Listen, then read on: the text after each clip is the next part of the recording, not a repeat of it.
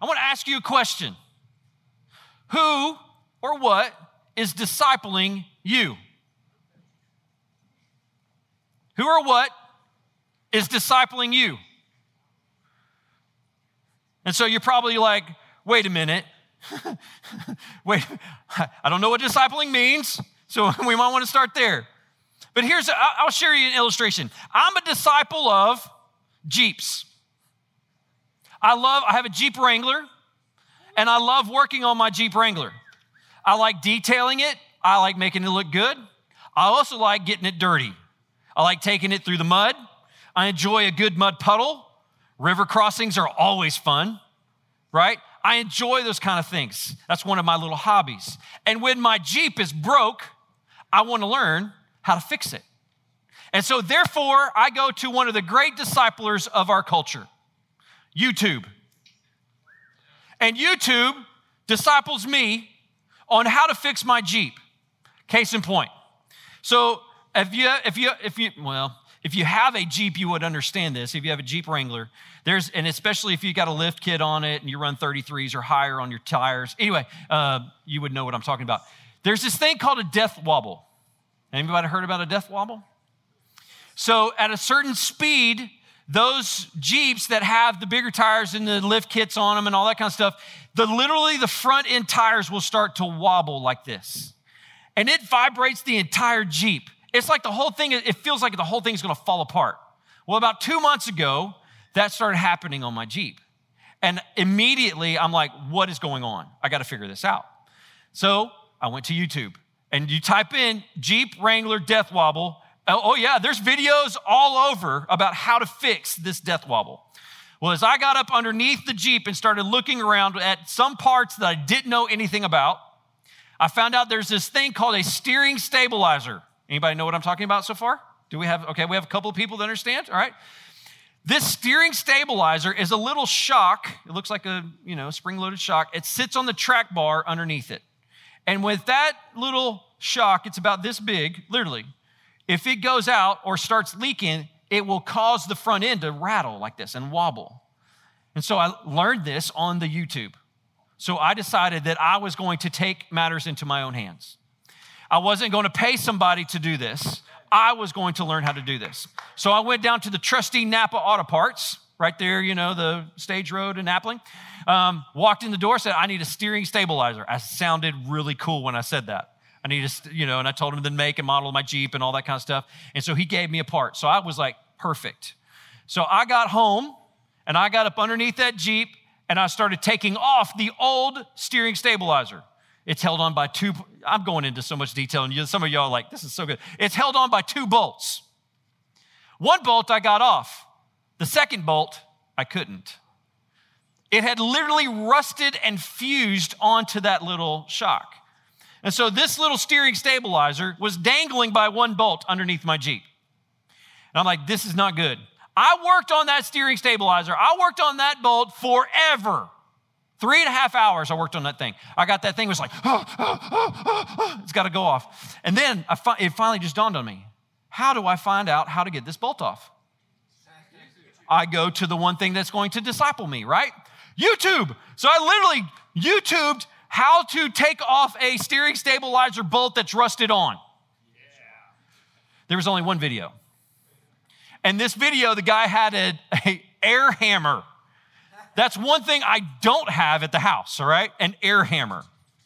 So I called uh, a trusty friend right down the street, Gateway Tire and Service, and said, Hey, I can't get this bolt off. He said, Bring it to me in the morning, I'll get it off for you. So I took it down there, and $100 later, I got a new steering stabilizer put on my Jeep.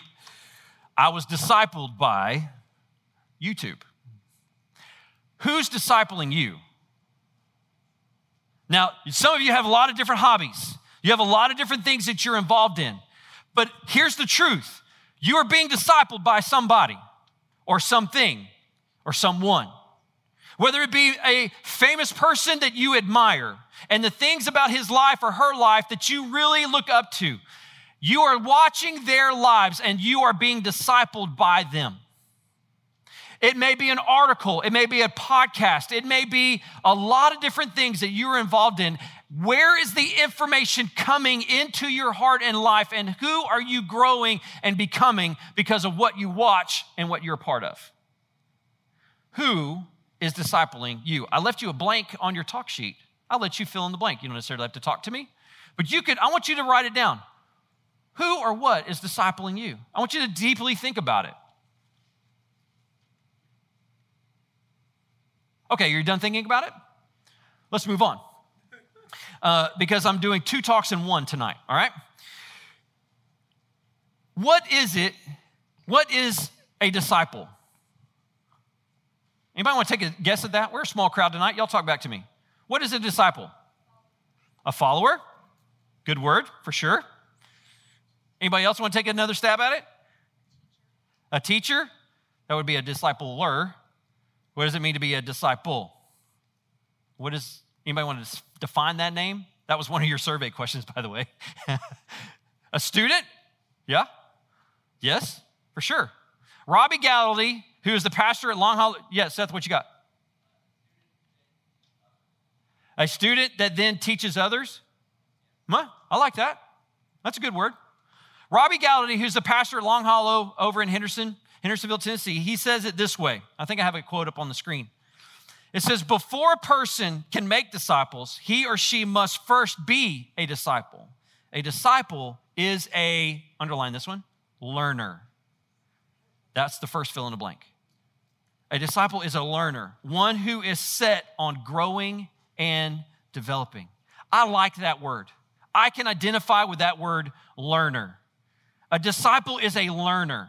Now, as you think about the Bible and you think about all the disciples that Jesus had, one of the most famous ones is Peter.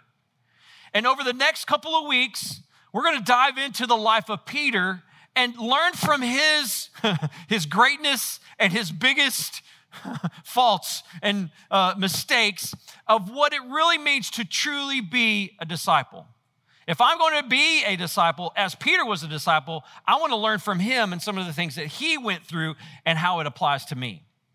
And so, over the next couple of weeks, that that's the kind of the character that we're going to dive into. And tonight, I'm going to highlight a lot of different stories about him that best illustrate what it means to really be a disciple.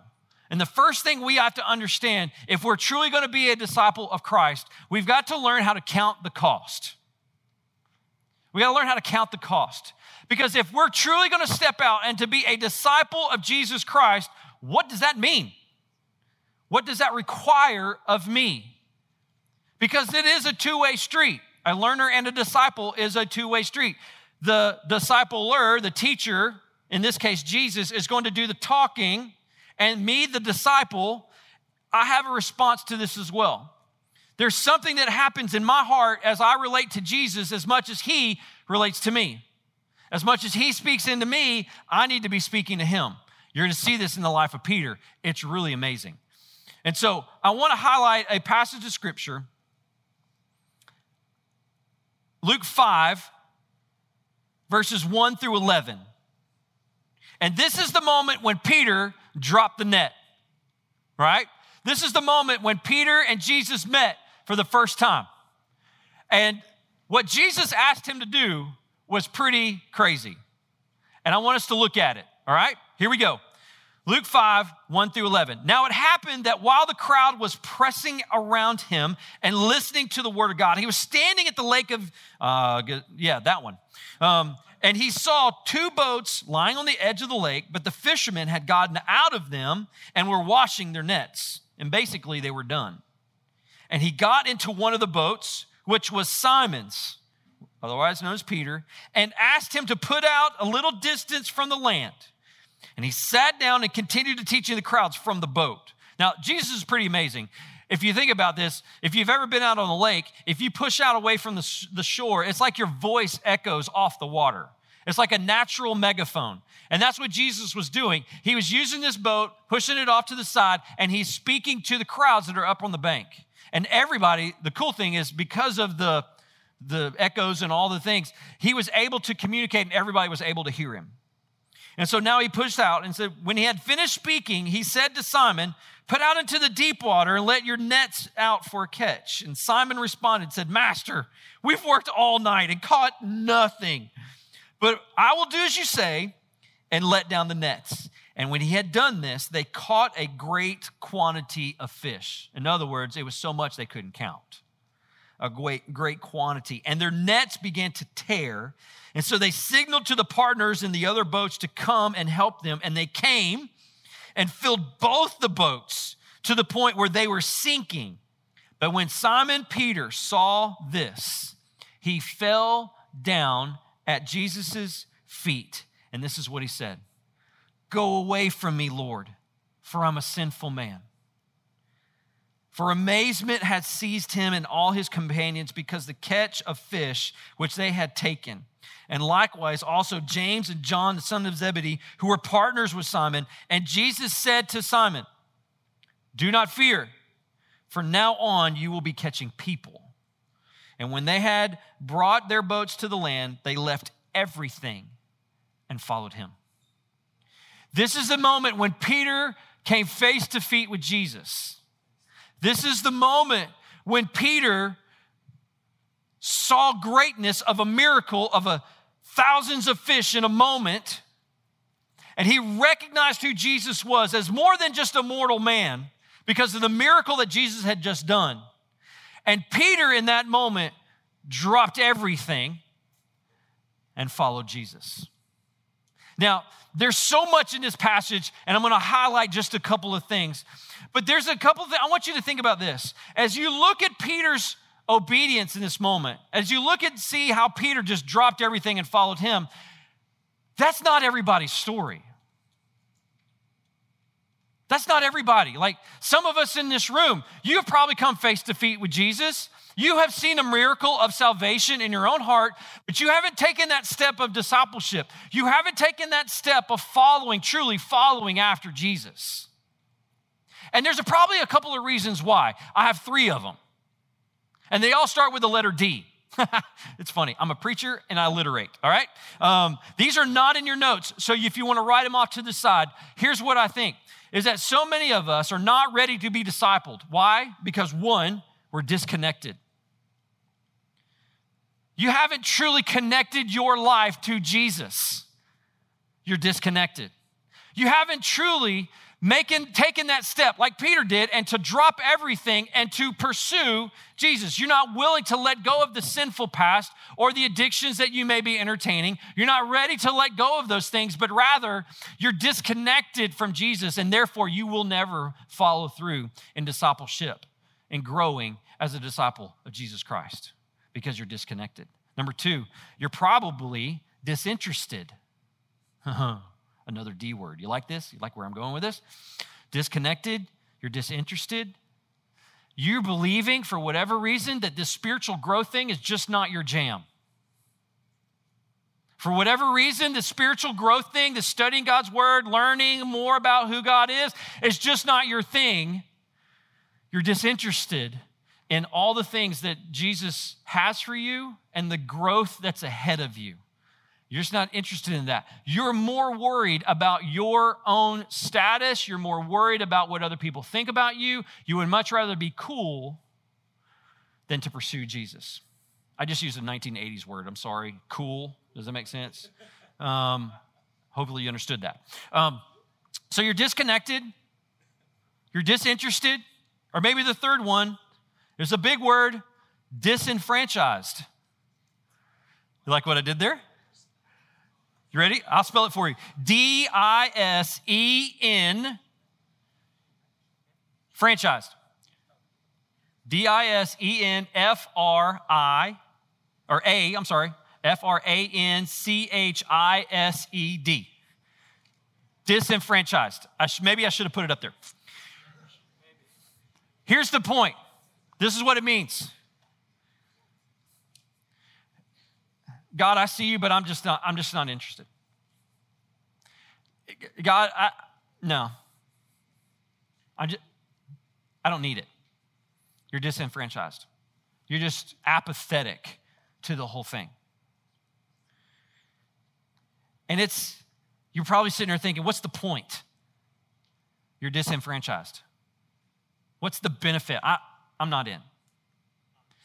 And so many of us, not many, I would say some of us, may be fitting into one of those categories. You're just not, I'm just not interested in discipleship. I don't want to grow as a disciple. It's just not on my radar because you're disconnected, you're disinterested, and you're disenfranchised. You're just not desiring the things of God in your life. You are pursuing more of the things of this world. The things of God have just not captured your attention.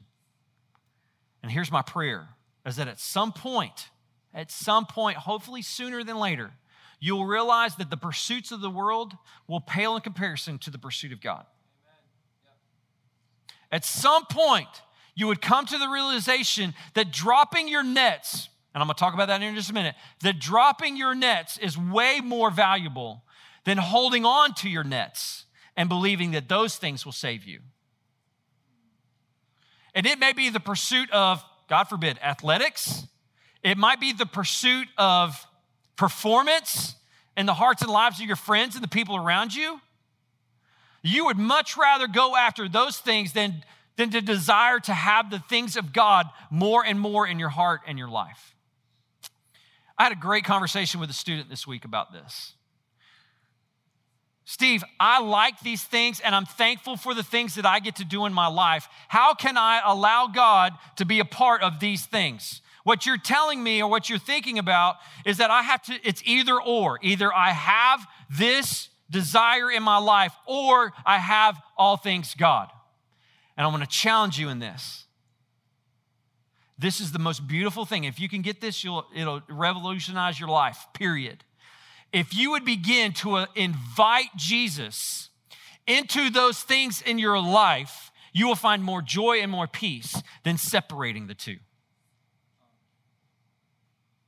If you would simply invite Jesus to be a part of that area of your life and to begin to live out what Jesus would want with your interests, with your hobbies, with the things that you desire, and you begin to allow Him to be a part of that area of your life, you will find more peace and more joy in the things that you do. But, Steve, what if Jesus doesn't want me to do it anymore? Don't you think that might be a good thing? Amen. Yep. Yep. Maybe you need to get rid of it. Maybe it's a sinful habit. Maybe it's an addiction. If you invite Jesus into your addiction, what is Jesus going to do about it? Yeah? If you can't do that, if you can't invite Jesus into that moment, oh, you're missing it. That means, honestly, you probably need to deal with it. That's sinful, distracting, and shouldn't be a part of your life. So there's so many reasons why many of us won't pursue discipleship. And a lot of it has to do with the sin or the addiction or the struggle of really surrendering our heart and our life to Christ fully. But a disciple, a true disciple, will lay it all down. A true disciple will count the cost and say, you know what? There it is. Here's a couple observations I want to dive into about this passage where Jesus, where Peter just drops the net. One, these, these are in your notes. Here's a couple observations. Number one, Peter doesn't know Jesus fully. That's awesome. That's amazing that Peter dropped his nets and didn't know him fully. All he knew, and you see this in, all he knew is that he was spiritually desperate. How was Peter so spiritually desperate? How do I know that? Is because as soon as he saw the miracle, what was Peter's response? What did Peter do? Go away from me. I'm a sinful person. Oh my gosh. He knew it in the very moment that Jesus was God and he wasn't. Peter did not know Jesus fully. He didn't. Number two, here's the beautiful thing is that Jesus knows Peter fully. Jesus knew what he was doing when he picked Peter. And we know the end of the story is amazing, right? And we're going to talk a lot about that here in the next couple of weeks. But you see how Jesus knew what God, what he was doing in Peter's life. And the moment that, so cool, the moment that when Peter dropped the net, Jesus went, oh yeah, now we're in for the ride, right? Jesus knows all of us fully. And yet he still calls every one of us to be a disciple. That's cool. Number three, Peter stepped out on faith. He didn't know all the answers, right? For all the planners in the room who have to have every detail out before you take a step, right? You know? Peter didn't know that. Peter simply took a step of faith. He just believed that Jesus was more, that Jesus was worth it, that whatever Jesus had done in putting thousands of fish in his net, and it was a payday like a heyday, like it was all there in that moment. Peter believed that and had enough faith to drop it all. His whole livelihood, everything about him, all that he has known. We know he's also married. He had a family, and that support of his family was literally the nets that were in his hand, and he dropped that. He took a step of faith in discipleship. And I believe for some of us, that might be a good idea for us. That if we're truly going to live this disciple life, then some of us need to get to the place where we quit forgetting or trying to figure things out, that we just simply take a step of faith and just see what happens on the other side of it. And so that's the challenge for us. You know what? It's going to cost you to be a disciple. It's going to cost you. I'm not going to lie to you. I'm not going to sugarcoat it for you. You're going to have to give up some things, yes. It's going to cost you. Oh gosh. For some of you, you're like, I don't want to do it because I don't want to endure the cost. Following Jesus is worth more than any earthly pursuit that you might have. But I can't convince you of that. I can't. All I can tell you is that on this side of faith that I'm living, as I've been a believer for, oh gosh, 30 some years, I don't know what my life would be like without Jesus. I'm a satisfied customer, as Pastor Steve would say. I just know that the moment when I chose to pursue Christ and become a disciple, yes, things changed for me. But I can't. I'm never going to go back. I can't. I can't go back. The joy that I have and the peace that I have in my life goes far beyond this. Some of you, the cost is going to cost you. But all I can tell you is the moment that you take that step of faith, on the other side of that, there's going to be so much peace. And there's going to be so much just joy because of that. Tell them I said hi. Um, so, what does it cost you? Let's look at Luke chapter 14, verses 25 through 33. Now, large crowds, it's up on the screen. Now, large crowds were going along with him, and he turned and said to them, If anyone comes to me and does not hate his brother or his father, his mother, wife, children, brothers, sisters, yes, even his own life, he cannot be my disciple. What? You read that and you say, Jesus said that? Yeah, Jesus said that. Let me put it in perspective for you. He's not telling you to abandon your family. What he's telling you to do is to prioritize him. He's not saying forsake your family, get rid of them. You shouldn't have a mom and dad, leave them. That's not what Jesus is saying. He's saying a lot of you are putting a lot of stake here, but I need you to put it here. The priority in our hearts and our lives ought to be Jesus. And here's the thing as you do that, all of these relationships with mother, brother, father, sister, mother, all those things, those things fall into place when you put Jesus number one. Because the greatest commandment, love the Lord your God with all your heart, soul, mind, and body. And then what's the next one? Love your neighbor as yourself. It's just amazing how that happens. When we put Jesus above that and make him a priority in our lives, these relationships get good. And so he says that says, Whoever does not carry his own cross and come after me cannot be my disciple. What? For which one of you, when he wants to build a tower, does not first sit down and calculate the cost to see if he has enough to complete it. Otherwise, when he's laid a foundation is not able to finish, all who are watching will begin to ridicule him, saying, This person began to build and it was, was not able to finish. Count the cost. Or what king, when he sets out to meet another king for battle, will not first sit down and consider whether he is strong enough with 10,000 men to face the one coming against him with 20,000? Count the cost. Otherwise, while the other is still far away, he, he sends a delegation and requests terms of peace. He counts the cost. So then, none of you can be my disciple who does not give up all of his own possessions. It's going to cost you, y'all. It's going to cost you. He's not saying that you're going to be poor as being a disciple, but it's going to cost you. And here's what I think the biggest cost is. And I think for a lot of us, it's reputation. It's reputation. The one thing you're probably holding on to the most in your heart and your life is what do people go, what are people going to think about me? Reputation. If I really start truly following after Christ in my heart and my life, are people going to make fun of me? Are people going to ridicule me? Are my friends going to leave me? Reputation. And Jesus would say, leave them. If they're, if they're not going to follow, leave them. And trust me that when you really step out in faith and truly become my disciple, I will backfill all of those friends. I will backfill all of those people that you have desperately wanted, and I will bring people to be a part of your life in such a way that will be a positive influence for you instead of a negative one. But it's going to cost you.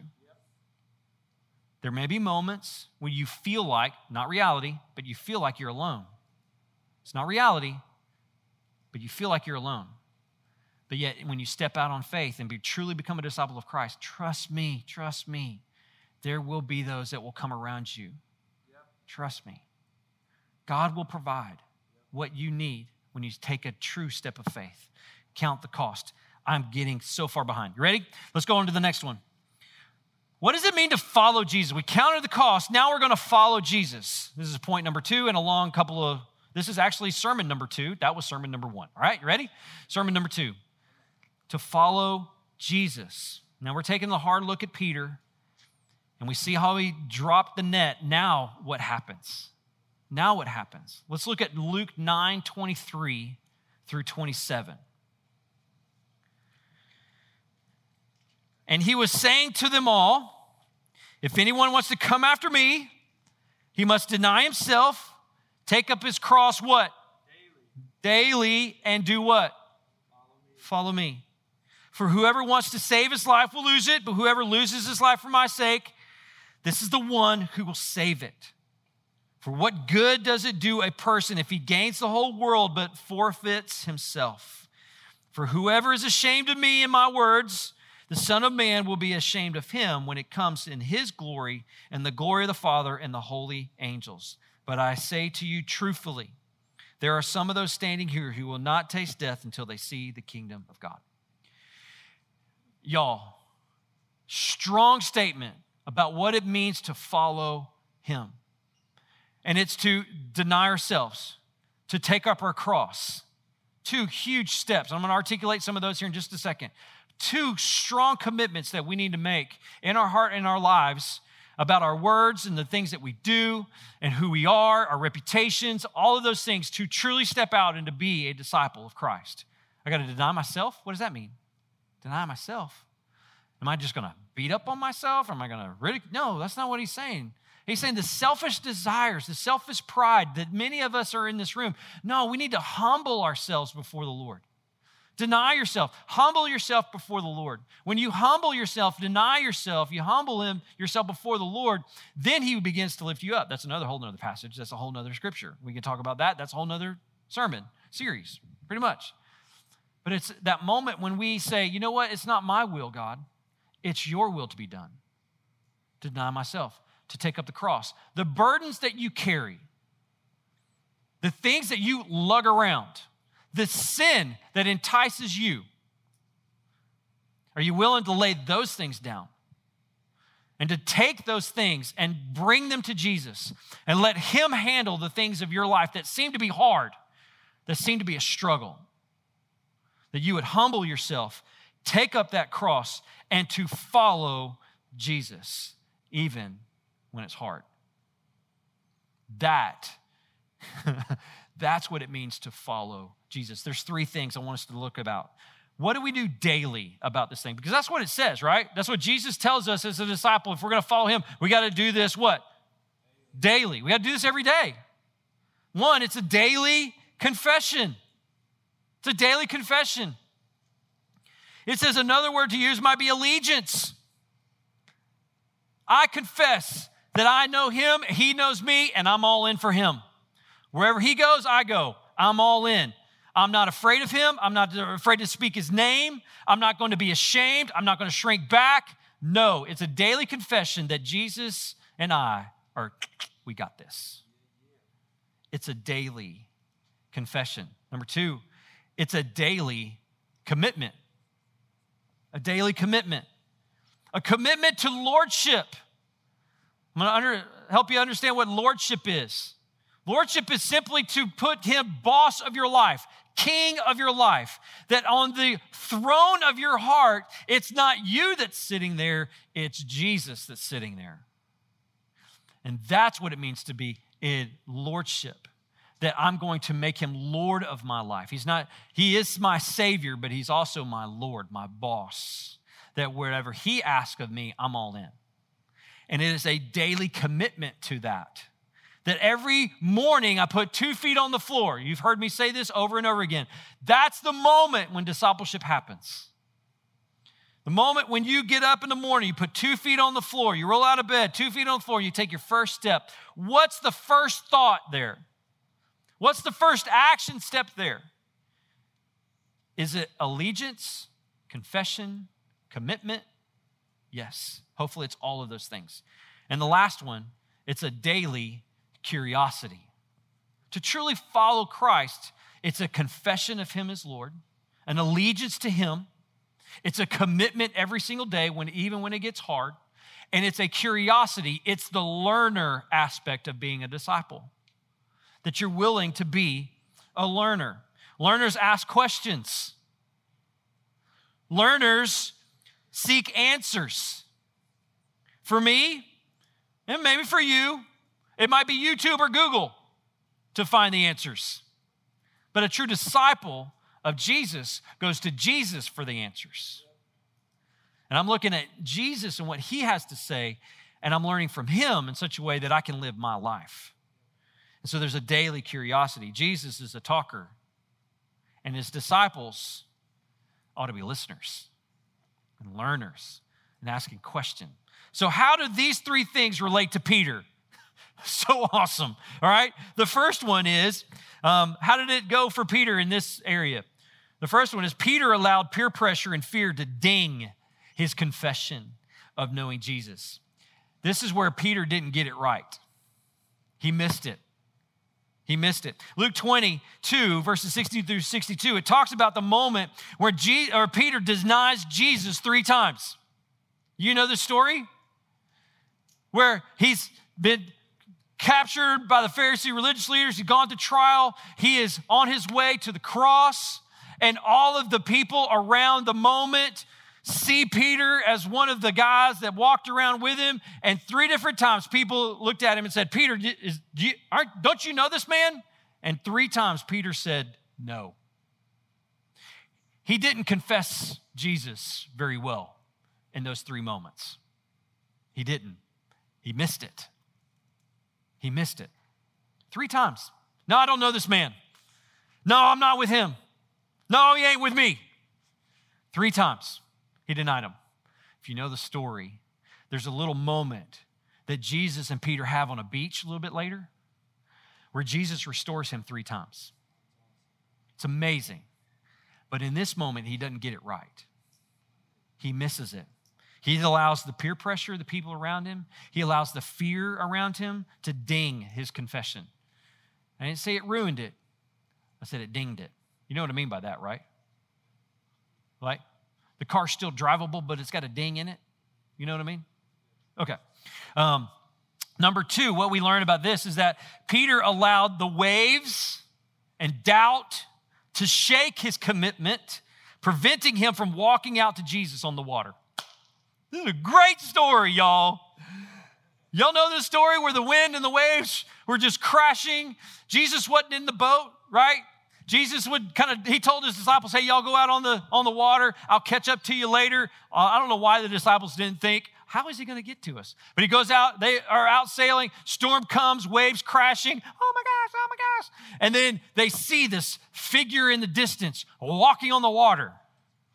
And who's the one that yells out? Who's the one? Peter. Hey, Lord, call me out there. I like that. I like that idea. When was the last time you were out on the boat and you thought, I think I could walk on that? That whole wave thing, you think I can walk on that? Peter, Peter sees Jesus, says, Oh, I want to do that. That's awesome. And so he says, Come on out. Jesus told him, Come on out. And so he did. He took one step. Can you imagine the first step? Can you imagine what Peter thought in that very first step when he was literally standing on water in that moment? Can you just imagine? Like, what is going on in this moment? And then what the Bible teaches and says is that he started looking around, he saw the wind, he saw the waves, he started, fear crept in. And what happened? He began to what? Sink. Sink. And Jesus does the most incredible thing. He doesn't let Peter drown. That's a cool thing, cool uh, concept about who Jesus is. He'll never let you drown. He'll never let you drown. He'll always reach down. Come on, Peter. I got you. Don't you want Jesus to do that for you? I like that because he does that to his disciple. If you are struggling as a disciple of Christ, look to the Master. He won't let you drown, He'll pick you up, put you in the boat. What a teachable moment. Teachable moment for Peter. But he allowed the waves and the doubt to shake his commitment, to shake him and rattle him a little bit. Number three, and Peter always asked great questions and desired to know more about who Jesus or what Jesus was talking about. Two different passages, not on the screen, but Matthew 15 15 says, Peter said to him, Explain to us this parable. He was talking about, he was teaching all the different disciples, and Peter just didn't get it. It wasn't making sense to him. And so instead of sitting there silent, just assuming that one day I'll figure it out, Peter said, You got to tell me, explain this to me. And so Peter asked great questions. In John 13, 37, Peter said to him, Lord, why can I not follow you right now? I will lay down my life for you. I love that about Peter. Peter's all in for Jesus. He knows Jesus and he wants to know everything. And so instead of just sitting there silent, just assuming everything's going to go to be okay, he raises his hand over and over and over again. And Jesus answers his question every single time. There's a moment that I want to highlight for all of us. We talked about two different moments where Peter didn't get it. Peter was a great question asker. But there's one moment in Scripture that captured my attention where I saw all three of those happen and he got it right.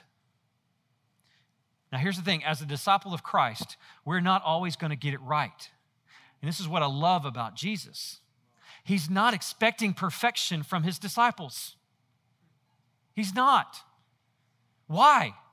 Because he knows you. He knows you live in a sinful world. He knows that you will be tempted. He knows that you will trip and fall sometimes. There'll be moments when you get dinged. He's not expecting perfection from you. He knows that you will doubt and fear, just like Peter did. He knows that all those things about you. That's the beauty of being a disciple, is that there's somebody, and his name is Jesus, that's willing to reach in to pull you out. You have an advocate, you have one that's with you. The master, the teacher wants to help his disciples to grow in relationship with him. He is not going to abandon you in your discipleship. He's not going to run from you. He desires to be in a relationship with you. And I like this passage of scripture. This is John chapter 6, verses 68 through 69. Love this because a lot of disciples in this moment, a lot of the, the not so dedicated disciples were starting to fall away. They didn't like what Jesus was saying, they didn't like the uncomfortableness of being a disciple. And so they started to scatter. And this is what John 6 68 says this. As a result of this, many of his disciples left and would no longer walk with him. So Jesus said to the 12, his inner circle, You do not want to leave also, do you? And this is where Peter got it right. And Peter answered and said, Lord, whom shall we go? Whom to who shall we go? You have the words of eternal life. And we have already believed and have come to know that you are the Holy One of God. Can we give Peter a hand clap? Give Peter a hand clap. I love that. I love that because Peter got it right. Where else can we go, Jesus? Nothing else in this world pales in comparison to you. You have the words of eternal life. You have everything that I need. I'm all in for you. That was the declaration of Peter. His confession was right on, his commitment was right on, his curiosity led him to that place of complete lordship. And how beautiful a picture that is. And here's my hope and my heart for each one of us in this room that we would get to the place that all of us would get to the place in our heart that we would say the same declaration to Jesus. Where else when am I going to go? There's no YouTube channel, there's no Google search out there that's going to give to me what being in relationship with you is all about.